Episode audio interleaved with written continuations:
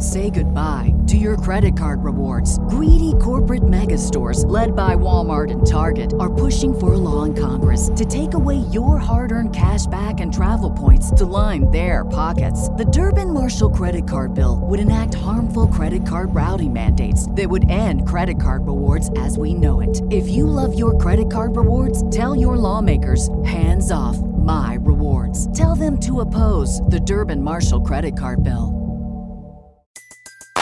Everybody in your crew identifies as either Big Mac Burger, McNuggets, or McCrispy Sandwich. But you're the filet fish Sandwich all day. That crispy fish, that savory tartar sauce, that melty cheese, that pillowy bun. Yeah, you get it. Every time. And if you love the filet of fish, right now you can catch two of the classics you love for just $6. Limited time only. Price and participation may vary. Cannot be combined with any other offer. Single item at regular price. Ba da ba ba ba. Hey, fellow DJs, do you want to own a piece of a premium sportsbook and casino? Well, now's your chance because Moonbet gives you an opportunity to do just that by holding their MBET crypto tokens. The best part? They're now holding a Moonbet lottery where you can win $1,500 worth of tokens. Head over to moonbet.org and purchase tokens for your automatic entry. If you use the link in the description, they'll know that you're a true DGen. Eclipse the competition and make some money, fools. Absolute sports betting degeneracy. Hey, everybody, Arch here, and I've got a very, very special guest with me, Alex. What's going on, Alex? Hey, how are you, Arch? I appreciate you know you having me on. Obviously, Yeah, I've been trying to do it for a while. I had to lure you out of hiding. yeah, you had to lure me out of hiding. Exactly, exactly, exactly. So, Alex, you have a little bit of history with sports betting. Do you want to kind of tell us a little bit about yourself and maybe you know, kind of like your your love hate relationship with sports betting?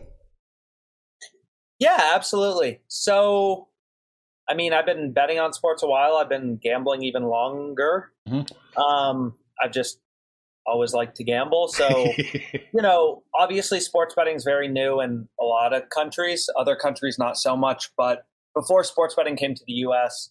in a regulated format, I was betting offshore, and then kind of with you know the Supreme Court in 2018, I was in Pennsylvania working full time, which was the second state that was legalized. Mhm. So quickly, kind of hopped on board. You know, all of those sports books and just have kind of seen more and more and more pop up and really i would say i'm i've always been focused on advantage gambling just like not gambling necessarily. Of course i have fun doing it. Of course i like betting on sports and watching the games but also just actually trying to make some money out of it. Mhm. so i would say like just kind of seeing the evolution of the us and like you know the different books in different states and everything um I don't know. It made me exciting. It took up all my spare time, and now I'm kind of here. So, Where's here? We should tell people what your site is and, and what you help develop, right?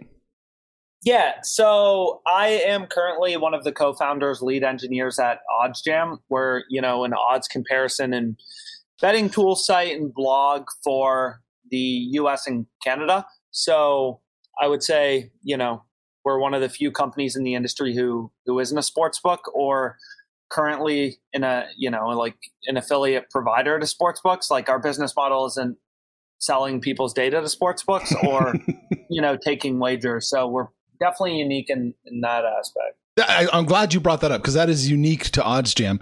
Uh, you know, y- your model is not dependent on people losing money at the sports book. yeah, Yeah, yeah, exactly, exactly. I mean, most, yeah, exactly. We're we're not. I mean, not at all. Actually, Right. Up in, up, you know, not at all. to the point where sports books probably don't like some of the things you you do, right? Maybe. Yeah, I mean, I would say, you know, it's definitely something where sportsbooks are in the business of getting out their logo. If you think about the U.S., I believe there's almost 50 regulated sportsbooks at this point. Um, you know, I don't live in Canada, but I know it's a ton, and Ton. it's just starting to kind of like we're just taking off in the U.S. It's not even 30% of the country's legalized, and so a lot more coming. So I don't know. It's kind of a marketing war, and in in essence, like we are free marketing um, for many books in some sense, right? Like we display odds, so um, those odds include a book's logo, right? So in a sense, we we do. Um, You're doing them you a know, service, really. A lot of really. Yeah. Right, exactly. yeah, I mean, I would say overall, I mean, definitely, I try to make money when I bet, but I would say, Yeah. we we have a lot of people who just check odds on our site, and they may or may not be making money or not. Ma- they may or may not be making money or not making money. We have a lot of free features, Mhm. and um, you know, odds comparison, just kind of like looking at odds between different bookmakers is something that's kind of very common. Um, and yeah, I would say it's probably a net positive to most books because, you know, if you think about it, like they charge four, five, six percent vig, right, on Mhm. all these lines. So that's not a small amount of money. Every thousand dollars bet, they're netting an average of sixty bucks, fifty bucks. Like not a terrible business model. That's you know? really really not. What did you like to bet? You weren't always a sports bettor. You're a gambler. What what, what else did you like to bet outside of sports? I mean, I worked full time as a trader, so I Oh, worked okay. on Wall Street full time. That's a know, Yeah. it's a real gambling. No, I mean, like really like to gamble. I mean, I like poker. I like, I like, you know, really any game where you can actually win. At Ah. least in my opinion, you can win. Like you can't win playing roulette. So I'm never, never really the guy like sitting at the roulette wheel, just like gambling to gamble. Mhm. But like I like games where I feel like there's strategy and you know you can actually have a mathematical edge and win. I got you. Not craps, blackjack, any of that. Are you a advantage player in blackjack or anything? You can't you can't win in blackjack. I mean, you could card count, but I mean that's a little bit of thing of the past. Like if you're playing online, especially like online poker, right? Like Mhm. there's there's winners, right? Online blackjack, there's no there's no winners. Have you seen an online blackjack game? A live dealer online blackjack game? They split that shoe less than half. You play less than half that shoe. They're so afraid of card counting.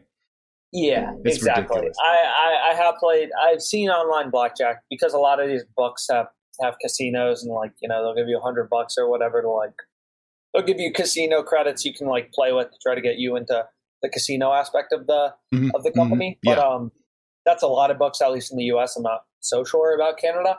Oh, But um, so I played, you know, a little, but I wouldn't say, yeah, I definitely haven't dabbled too heavily in online blackjack. I gotcha. That's cool. So okay, so you're a trader. Pennsylvania opens up legalized gambling. Is that it? Yep. You just, just that's it? Like you just quit your job and became a sports bettor, and then decided, well, we need OddsJam. No, absolutely not. Um, I mean, I loved my job. I really did. And like, I bet on, I just, you know, I bet on sports for a lot of my free time and I thought about sports betting and I enjoyed it. And a lot of people I worked with enjoyed it. And we talk about sports betting and a lot of my friends in Pennsylvania who I didn't work with like to bet on sports. And I would say like most of the people, at least especially that I worked with, right, are pretty mathematical people, and I just thought it was mm-hmm. fun. Like, I mean, I've said this before. I've said this on other videos and things like that. Like, I just think it's it's a thrill to like go into a night knowing you have a mathematical edge and you have thousands of dollars bet, and then just like kind of watching it play out. Like, I enjoy it, right? And I, you know, I accept variance, I guess, in a sense. Like I, I, I understand you're never going to always win. You're never to, you know, like I completely understand that, but I understand like the power of having a mathematical edge, right? Absolutely. Well, you, you talked about that, and that's what OddsJam does. Uh, you know, it, the very first function that will jump out at anybody about OddsJam is arbitrage. Absolutely, That's you know that's right there. That's front and center. It's on your menu. Arbitrage plays. for sure, Yeah. So, one hundred percent. any advice you wanted to talk about with arbitrage? Because I have a couple questions about that. Yeah, um, I could do a monologue about arbitrage, but if you think about at the core, like why does arbitrage exist? Mhm. And right, these sports books, DraftKings, FanDuel, BetMGM, BWin, you know, whatever, NBet. I mean, overall, these these books like they don't want their lines to be the same. We wouldn't need hundreds and hundreds of sports books in this global sports betting ecosystem if all books had the same lines. So largely, especially the vig players, they want their own lines. BetMGM doesn't want the same lines as DraftKings. They don't want the same lines as FanDuel. And um, you know, if you think about it, these sports books make money by charging a spread, by charging the big, but they have tens of thousands of odds on their site Yeah. at any given time, and keeping those all in line isn't necessarily something that is easy, right? This is a lot of it's algorithmically done. So, long story short, when discrepancies exist, arbitrage happens, right? Where you can place two opposing bets, two equal and opposite bets on two sports books or more, three, whatever, cover all the outcomes and make risk free money. So, like over nine runs, under nine runs on BetMGM and DraftKings. I mean, whatever, like go millions of examples. Padres to score first, Diamondbacks to score first. And when these discrepancies exist, you know, sometimes there's a chance you can place a bet on over 9.5 runs on DraftKings, under 9.5 on FanDuel, locking a risk-free profit. And that's wonderful in some ways. In other ways, it's hard, right? It's hard to it's hard to execute, but um, it's hard to implement. Even though the idea of it sounds great, but in another sense, like a lot of this is just volume driven, right? Like if BetMGM has taken a bunch of volume on the over in the Diamondbacks game, then maybe you can get a good price on the under, right? It's just kind of how it works is these sportsbooks are in the business of risk management. They don't want to have a ton of millions of dollars of sweat on a particular game in a night. So, you know, sometimes these line discrepancies aren't even necessarily a bad thing. It's just kind of like moving risk around. Right. Okay. That makes sense. That makes sense. If you're hyper aggressive on arbitrage, sometimes you're going to get noticed by the sports books and they might end, sure. end, up limiting you. Is there anything we can do to kind of fly under the radar? Maybe not bet the exotic ones so much, maybe just stick to safer generalized bets like team totals? Yeah, I mean, absolutely. I would say, like, before anything, I mean, if you're making a substantial amount of money sports betting, yes, and you haven't been limited. And I understand this is controversial to some people who feel like they've made money, but the people who think they've made a ton, ton of money sports betting and they haven't been tracking their bets, they don't actually know their exact P&L profit and loss on a book. Like sports books are not in the business of keeping around winners. You're never going to make a million dollars off BWin. Whoever thinks they are, it's just it's just not going to happen, right? These books always can limit you. This is one of the most basic truths of sports betting. Is that's why you know overall sports books don't even really have to invest in being able to set very competent lines. It's a very simple game. It's when you realize the bettor is smart, you limit them, and if they're dumb, or I shouldn't say that, if they're not, you know, because it's not necessarily dumb. If they don't have a mathematical edge and they aren't taking tons of money from you, then you keep them around and you can let them bet bigger and then you're making the vig on that percentage. So I would say like I've been limited by a lot of things. Mm-hmm. I've had models to bet on sports. I've done a ton of different types of what I would call advantage gambling and sports betting because the market, I believe, there's a lot of opportunity for bettors. Um, not like not even arbitrage betting, and I've been limited personally and outright banned by a very high percentage of the bookmakers I've used. Um, and it's just part of it's just kind of part of the game you know like these books don't have to take your money. And it's like you know being some buffet or something where there's some customer who comes in every day and fills up a suitcase. You tell that guy we're not serving you today. And like it's same with draftkings they don't have to give you $2000 on a bet. They're not legally obligated to. So why if you're up $50000 on them would they give you $2000 on a bet right? Like um, so I would just say, regardless of your method of betting, you know, people are always shocked if they get limited when they start to go up money on a sports book. Um, but like it will happen if you're a profitable bettor. End of story. In the U.S. or Canada and regulated sports betting markets, nothing, to, nothing to do, nothing you can do. Every single one will limit bettors. There's nothing you can do. Yeah. I mean, okay, well that's not true. Oh, okay there aren't ways you can avoid it forever. I'm saying, look, there are things you can do to like be smarter about it. Okay. But you're not going to go up again five hundred thousand dollars on BetMGM, and they're just going to keep giving you unlimited size. Like these guys are very smart at BetMGM in their risk management in terms of flagging players. It's never going to happen just based on PNL, just based on profit. Um, but I mean, there definitely are things that I would say are pretty sketchy to books, right? Like um, which I'm happy to talk more about. But I think the general concept is like you should be aware that if you're making money, that limits are going to come. They definitely will come. Okay, so your advice would be you arbitrage away and just let the chips fall where they may. Hmm. No, not necessarily. Okay. Like I personally don't arbitrage bet. I do other forms of advantage betting. Yeah. Like I'm not even saying personally it's a feature we have on our product. Like I don't think it's best, right? Like I'm not saying any form is best. Like can you make risk free money arbitrage betting 100%? Have I placed an arbitrage bet 100%? Can you make money from it? Yes. Is it legal? Yes. Like all those boxes are checked. I'm not saying it's the most profitable thing to do Mm. or it's the most fun, right? Like you're not even gambling. You have zero risk. Right. But like I would say, like, you know, there's some very basic principles people discuss. Like if you're betting ten thousand dollars on Chinese basketball as an American bettor, when you start out betting, because you're just arbing these books, like you kind of have to be aware that that's very easy to notice, right? Like, so there are very general things, right? Like just about the sports betting market that, um, you know, people should realize, which is one is like market liquidity and stuff, right? Like if you're the only one betting on Russian ping pong and you're betting tens of thousands of dollars, like your account will get noticed. These books have teams of people that manually review bets, right? Like it's going to happen, you know? Gotcha, gotcha. So that, that's it. You talked about other methods because you don't really like arbing that much. You look, you like to look for positive expected value, right? I like to gamble. Yes. okay, so define it for us. A positive expected value. A positive expected value bet is a bet with a mathematical profit margin. So, what I mean by that is, right, every sport, every wager has variance. And what I mean by that is the biggest underdogs win sometimes, um, the biggest favorites lose. People who say they know the future in sports, they don't. It's like the people who think they know what the price of the S&P 500 is going to be in a month, right? They just don't. They're full of it. Um, who knows who's going to fo- score first, the Diamondbacks or the Padres? Who knows any of this, right? Like there are no locks, there are no guarantees in sports, which is why it's so fascinating.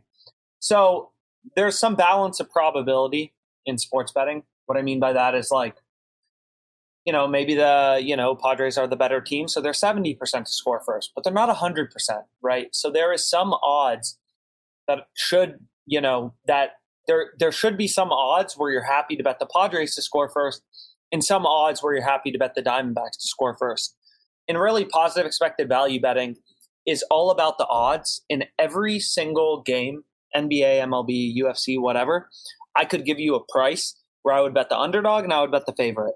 And it's all dependent on odds because, again, nothing is certain in sports and everything is related to odds.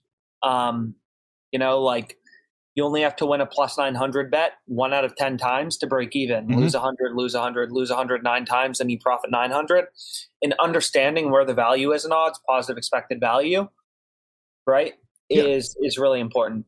And again, it's not something that um I don't know. Like I always say to people, or I think about it like it's the same reason people are constantly told as basic advice, like you should have money in, you know, some form of investment, like the stock market, because there's variance and it may not go every up every single day but like over the course of the past you know like there is a positive expected return at least over the past 150 years whatever you want to quantify it as and it's generally known to be like positive expected value as in if you follow the system and of investing your money it grows at a quicker rate than holding cash Right. um, kind of long winded, but um, basically, positive expected value is the same thing as, of course, you know, maybe tonight the Dodgers should be their fair odds. What they should be is plus 160.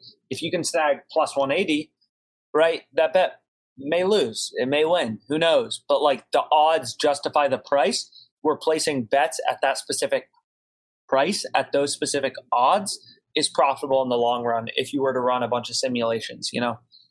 Is that what people should do? Like, uh, come up with a model and then see if that model, you know, get the implied probability, and then see what compare that to the Exactly, odds. implied probability. Yeah. Exactly. Um, yes and no. Okay. I mean, I say no because look, I, I mean, I previously worked as a trader. Like my my generic instinct is there's easier things to do than modeling, right? And like all you see in the stock market is people trading who think they have an edge or a mathematical edge because of their specific model and their specific whatever, right? People buying and selling. That's that's largely the reason.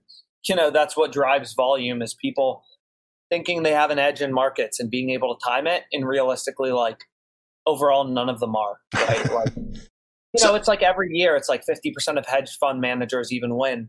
Fifty percent of hedge manager hedge fund managers lose. It's just like, you know, it's really hard to beat the market. Long Right. story short. Right. And in sports betting, it's no different. Okay. So, Not at all. yeah. So somebody who's just kind of starting out, maybe maybe using OddsJam or, or some other techniques. How would somebody who's just kind of trying to figure their way out find you know hunt down some uh, some positive expected value? Yeah, I would say the first point, because I think it's the most important, is understanding the power of line shopping. I mean, this is literally free on Oddsjam. I'm not Yeah. Really trying to sell anyone anything here, right? Like, it is understanding that you are going to need multiple sportsbook accounts to be successful. And what do I mean by that? Again, we said different sportsbooks have different odds. So, as an example, if you're in, and again, this will vary from state to state. If you're in the state of New Jersey, you have frickin' DraftKings, FanDuel, MGM, WynnBET, Golden Nugget. Like, literally, you could go down the list of 20 plus books you could have. And if you're betting on sports consistently, so of course, this doesn't really matter if you're betting $20 a week just for fun. It doesn't really matter. It doesn't add up to that much money.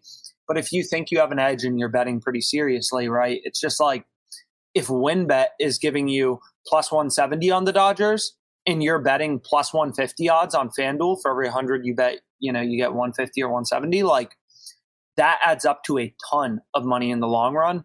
So it's just every book you can have in your location.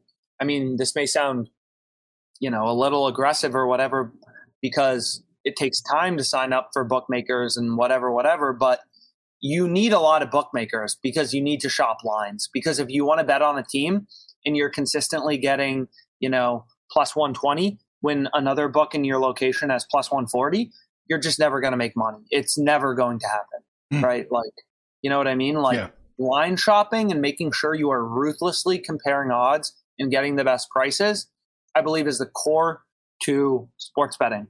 Too many people place bets, you know, every single night on FanDuel, but they don't even check the prices on DraftKings and they don't realize every week that's adding up to $50. They're losing 150, whatever it is.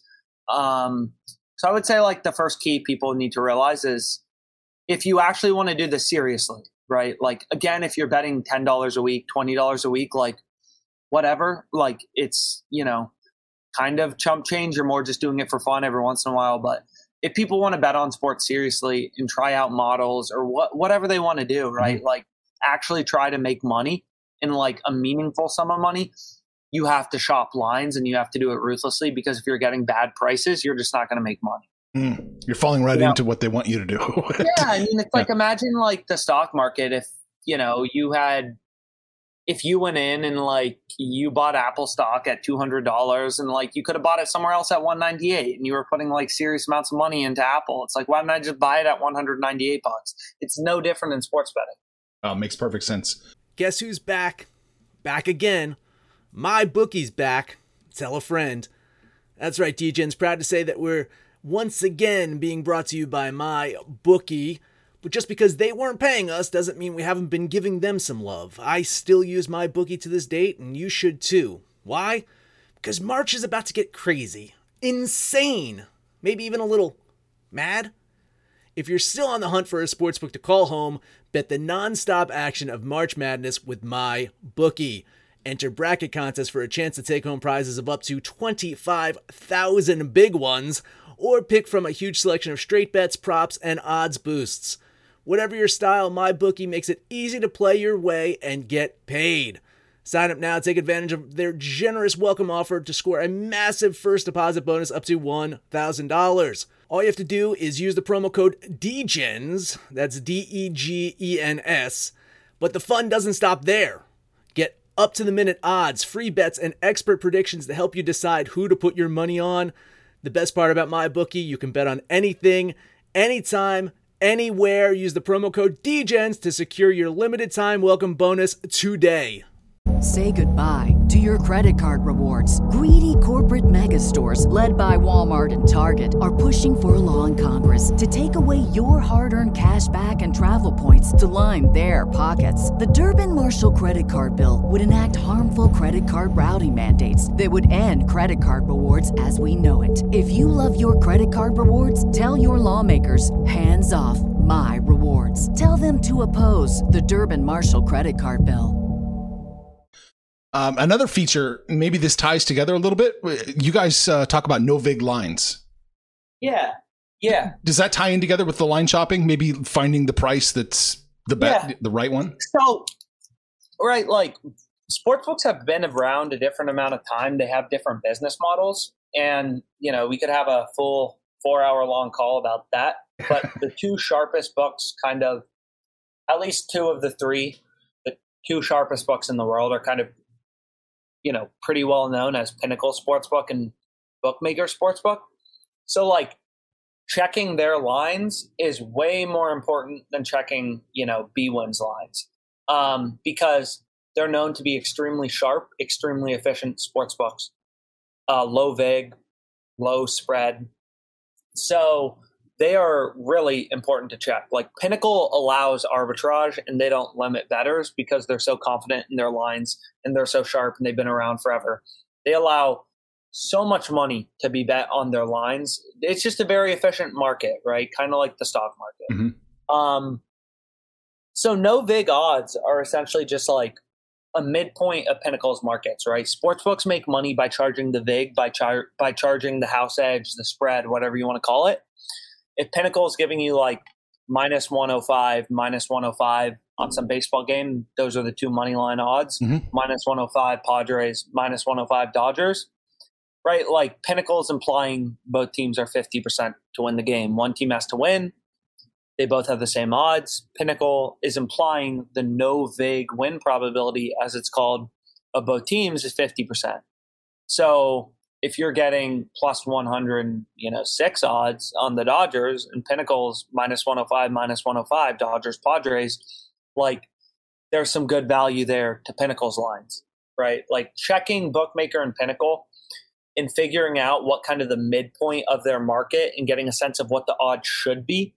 Like if Pinnacle didn't charge vig, what would the line be? And it would be plus 100 both teams, right? That's the only thing that's fair. If both teams are 50% to win, 50% is a plus 100 break even odds.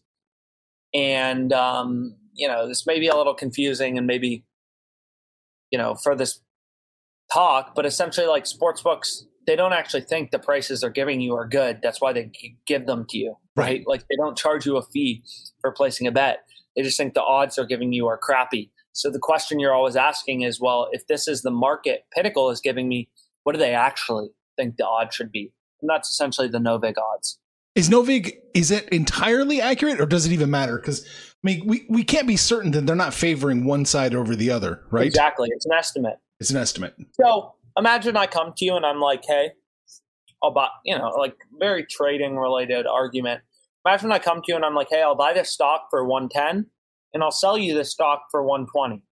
Like you're like, okay, you think it's worth somewhere between 110 and 120. You probably think it's worth 115. And Mhm. like maybe you're shading it up or down. I don't know. But you know what I mean? Yeah, but yeah. like, you know, that's my midpoint for what you think it's worth and like what this is worth. So then maybe if my friend comes to me and is like, hey, I'll sell you the stock, I say, okay, I'll pay you 112. Like, whatever. Like that guy, he would have bought it for 110. He would have sold it for 120. He probably thinks it's worth 115.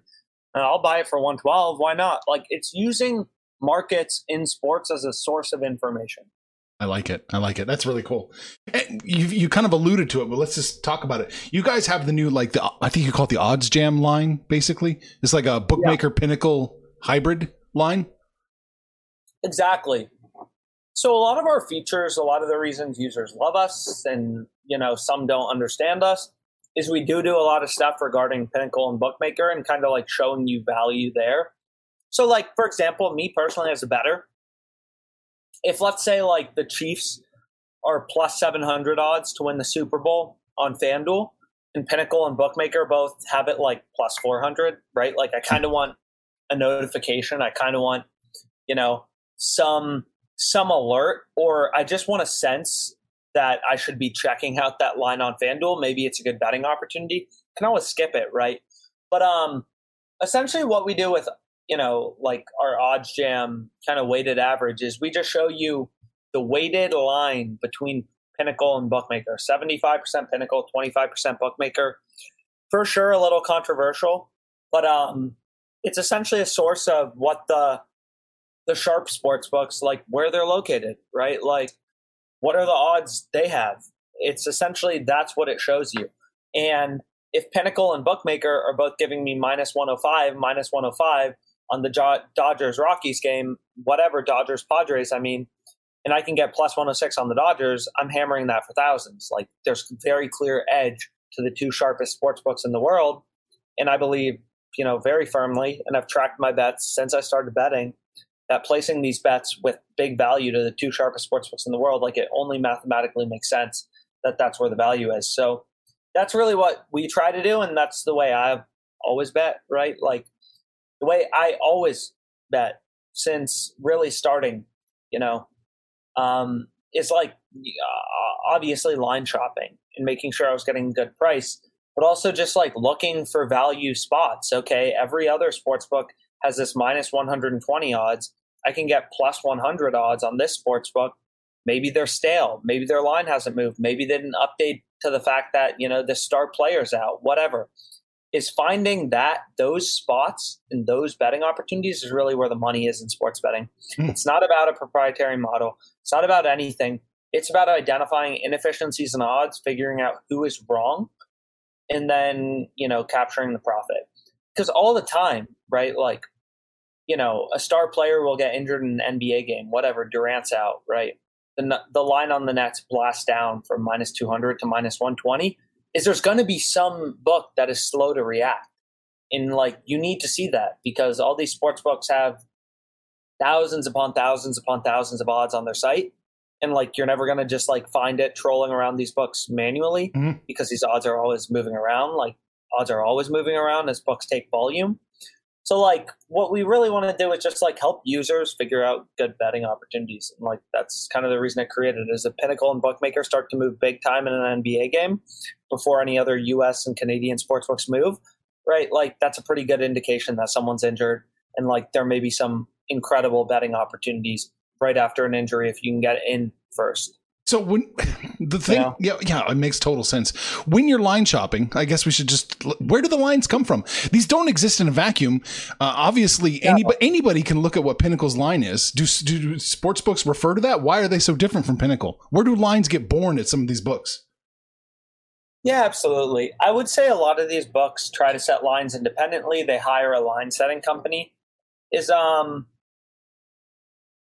you know, they uh uh, these companies have different ways to set lines. They have different models. They have different data providers. And for that reason, like, again, you know, it may be 0.1% of betting opportunities in the state of New Jersey, 0.01% of betting opportunities in the state or odds on New Jersey sportsbooks at any given time are actually profitable bets. The rest are in line with the rest of the market. Mm. But 0.01% when there's 25 sportsbooks that each have, you know, 10,000 odds each, let's say, on average, like even if it's 0.1%, that's a lot of betting opportunities.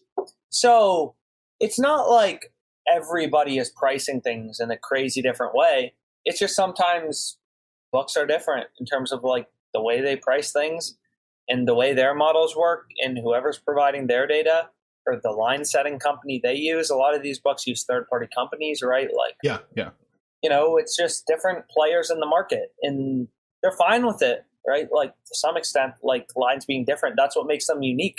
That's why there are this many sports books. The sports books are unique. Um, right? Like if all these books had the same lines, I wouldn't be the guy sitting here with like 40 sportsbook accounts I've had in my life, but I have because all these books basically have different lines. Some yeah. copy each other, but like not really, right? Like, and it makes you create new sportsbook accounts because they have different lines, right? right? Otherwise, I wouldn't have these accounts. They'd all have the same lines. I just bet on one sportsbook, you know? Yeah. Or I wouldn't bet, right? Like, But they all do react to steam movements, right? I mean, if there's a big shift in one of the books, don't the dominoes usually fall? Maybe not exactly. as fast as they should. They fall at different speeds. Yeah. Right. So, you know, yeah, they just fall at different speeds. Things will eventually correct, right? Like arbitrage is risk free money in sports betting that doesn't last forever, right? Right. It, it like it won't stick around forever. It's not like you have 15 minutes to place your arbitrage bet. No way. Like you better get there in three minutes and be quick. It's like day trading. Otherwise, you're not going to get there. Right, Alex. I do my best work in three minutes or less, baby. Oh, okay, perfect. Yeah, go. That's good to hear, Arch. oh man. What do you think of? What do you think? I mean, we we like colloquially refer to it as traps. Uh, people sometimes call it reverse line movements. Are are are you a believer in any kind of uh, uh, you know shenanigans, hey, no, going no, on? Nope, nope, nope, no. I'm not.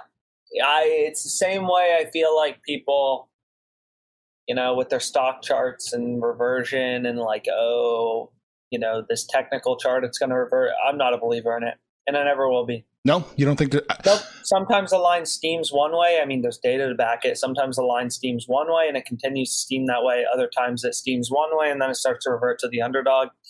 I believe it's 50 50 and people don't recognize it because people typically only recognize when they're when they're right right it's why most people continue to bet on sports even though they've lost money and have made the sports books money mm. right like most people if you ask them have you made or lost money sports betting right these sports books are multi multi multi billion dollar companies and they are massive businesses all over the world is right they're not losing money to most bettors like that right like it just doesn't make any sense so most people are losing money, but most people they get the high when they win. When they lose, they're like, "Oh, I got unlucky." They don't realize they're losing more often than they're winning, and they're not getting unlucky. They're just losing better. Gotcha, gotcha. And and again, this is a very aggressive opinion, but like it's true, and like it is true. It's the only thing that makes sense, right? Like it, it really is. Otherwise, why would sports books even operate if they were losing to most people? Eh, I don't, I don't know if they're lo- I don't know if know? they're losing, but I do think there's sometimes some some fishy stuff going on with the lines. I, I really do believe that. One hundred percent, there's fishy fishy stuff going on. Yeah. I'm saying I don't necessarily I don't necessarily look too hard into it, and the reason for that is like whatever. Maybe some really rich guy came in and hammered this line, mm-hmm. and now this team's minus two hundred, even though they still should be minus one fifty, like they you know were 25 minutes ago, but some rich guy just kept pouncing money on it and the line kept moving. I mean, maybe, but like you're never going to know that, and that's relatively random. Okay. In my opinion. Well, let's ask. Let's see if you got a controversial opinion here. Because I, I know there's two sides of the argument. I've read them both. Closing line value is it overrated, underrated? Is it important? Completely important. Is it okay? One hundred percent, I believe so. Um, yeah, beating the closing line odds is the number one indicator of becoming a profitable bettor or not. It is you beating the Pinnacle no vig odds, 100%. People who are beating the Pinnacle CLV do not lose money in the long run. Okay, not very controversial. In the long run. Right, right, right. Of course, everybody has to understand that you're just right. gonna you're gonna have bad weeks, bad days. Of course. Right. Yeah. But I would say, like, I encourage people, right? Like, track your bets, right? Like after a sample of 500, 1,000 bets, you will know if you're making money or not losing money. But you need to not be biased, not call things bad beats and write them off. Because sometimes you're getting really lucky and you should have lost that bet and your team scored six runs in the ninth inning. Right. Sometimes it'll work in your favor, sometimes it doesn't. But after a sample of like a thousand bets, 500 bets, like you will know if you're a profitable sports bettor or you're not.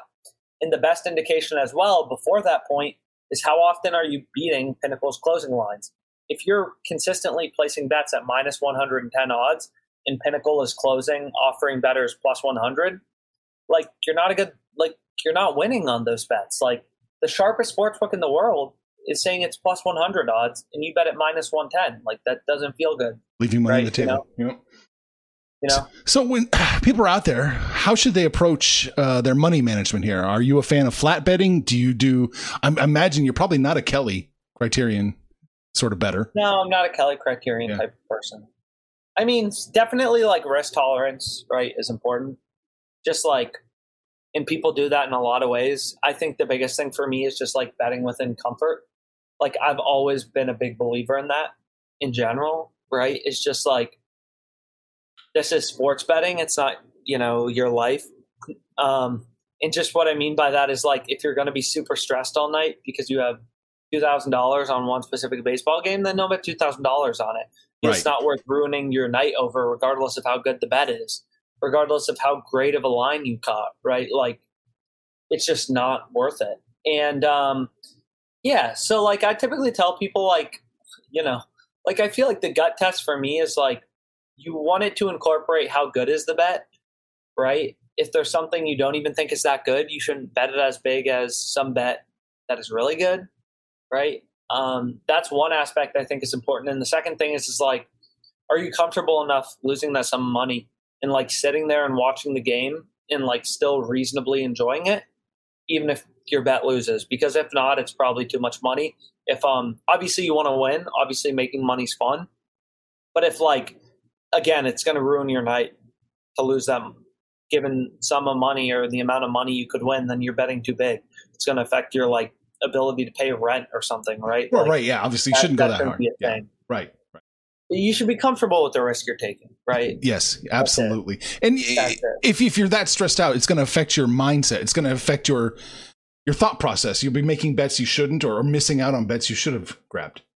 I agree with that. Exactly. I agree with that. 100%. Exactly. And also, like, you know, you kind of place a lot of bets and let the law of large numbers hopefully work itself out to make money. Like, why place one $5,000 bet in a night and you could place 10 $500 ones in a night and have way less variance in the same expected return? There you go. Right? Like, diversify you know. that portfolio, huh? exactly. Why do you invest in the S&P 500 and you don't put all your money in GameStop, you know? you know, it's like the same reason. It's like with this, it's like try to place a bunch of profitable bets if you can find them, right? Don't Absolutely. just lay all the eggs in one basket Whether they should or not, everyone's going to be betting the NFL in a few weeks. for sure. Yeah. Do you have any advice on the NFL? Um, big line moves. So injuries and watching where the really sharp books are moving can lead to some insane value plays. I mean, it's very similar in NBA. Yeah. But I would say that's one thing. Is um, I mean, some of the biggest value comes in money lines because you'll always be able to bet the most on money lines as opposed to player props in terms of bookmaker limits. Like no sports, were- you know. So that I think is important. Watch line moves, watch injuries, watch what bookmaker and Pinnacle do after a player's released as injured, and try to spot value. I would say that's important. And in general, I would say middles. Middles are fun in sports betting. I mean, I don't middle that frequently, but I would say you can get some crazy wins. I've had one of my craziest bets ever was a middle, um, which I could talk about forever because it was one of my favorite ones of all time. But like the difference between 2.5 and 3.5 in a point spread, if you're able to middle that, is a lot bigger than you think. And the probability a team wins by three is probably a lot bigger than you think, type of thing. You Let's know, talk about middling for a second. for sure. Go for it. So middling is like, um, I'll try to think of a good example. Imagine you can get it's some NBA game. So sorry to switch. Or no, NFL's fine. Over 45 points plus 100, under 47 points plus 100.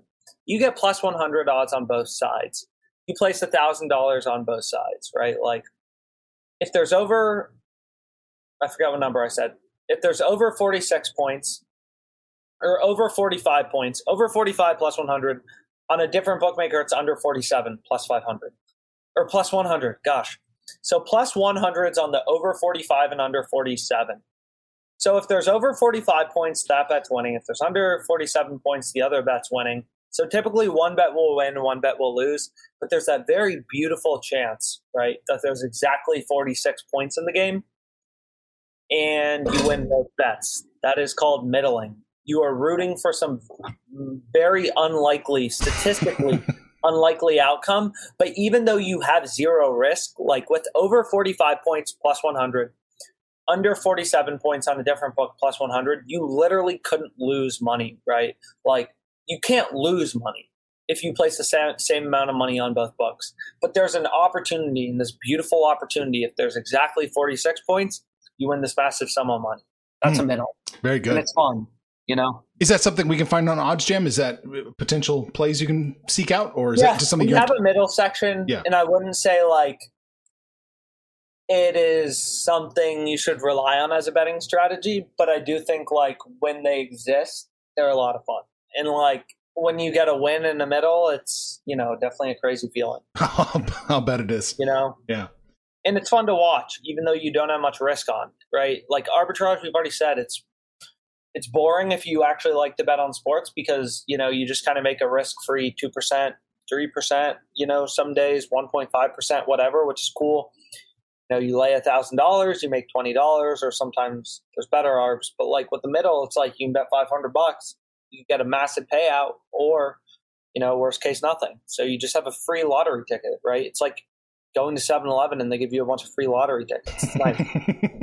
nice. it's it's very cool. Very cool. It's nice. Are you a, are you a live better at all? Do you look at No. halftime lines at all, or no?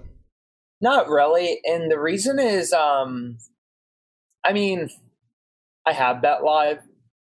I just think um, it's just a little harder because I feel like, at least in the US, I haven't bet in Canada. I don't even know if I can bet on Canadian sports books. I'm not a Canadian citizen, but like the lines typically, they take a lot longer to process and they're moving a lot. So something that is a good bet, or I believe is a good bet, you know, especially if it's live, like things can move quickly. And they also, most sportsbooks will take a lot longer to process your bet and allow less betting size. Oh yeah. So I completely understand, and believe me, I completely think there's edge and there's mathematical profit margin that you can be successful in live betting. But um, you know, I don't personally do much of it. you ever buy any? More, more pre-match. You ever buy any points? Maybe shave the the hook off a, a point spread, or no? No, No. no, no. To be completely honest. Yeah. So, one thing I've noticed uh, about spread bettors, and maybe even sometimes I fall into the trap, is that I don't pay attention to the number right to the right of the uh, the you know the the the actual spread. I kind of don't look at the odds that deep. And I think that's a big mistake that people are making, isn't it? Yeah, it is. Yeah. it is. It is because you know it just matters, especially if you're betting something you know where you believe it's a meaningful sum of money.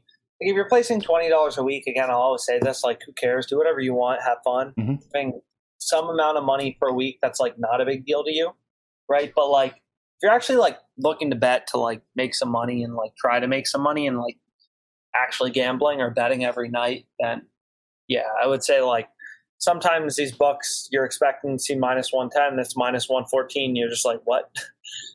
And yeah, so checking odds, yeah. Awesome, awesome. Is there anything else you wanted to touch on that we didn't get to? No, honestly, nope. I appreciate your time. Um, yeah, just line shopping, looking for spots with value. That's really all there is to it, in my opinion. And that goes for every sport. Like I bet a ton of UFC, I bet a ton of MLB, I bet golf. It's all just about value betting. I've had money on golfers I can't even pronounce their name because of some specific reason, right? Like it's just how it is. Everything is odds dependent. Yeah. So that's all. Very good. If you listen to me talk about UFC for any amount of time, you know I can't pronounce names either, ever. So Yeah. I mean, the books can't even spell them right. yeah, that's true. They spell these players wrong, names wrong all the time. I'm like, some books, especially, you know, certain people who actually, you know, like I get it, like they don't have the easiest names to spell, but it's like, is there not some database with this where you guys are getting this from, like ESPN or like some UFC? Like how how how are there four different spellings of this poor guy's name? He's probably like, you know, because it's a pain for OddsJam, right? Because we have to merge all this data, and it's like, how are four books spelling this guy's name differently? But it is what it is. So Very good, Yeah. Alex, man. Uh, great talking to you. Um, we'll have to do it again sometime for sure. yeah, absolutely. Information on this podcast may not be construed to offer any kind of investment advice or recommendations. Under no circumstances will the owners, operators, or guests of this podcast be held responsible for damages related to its contents.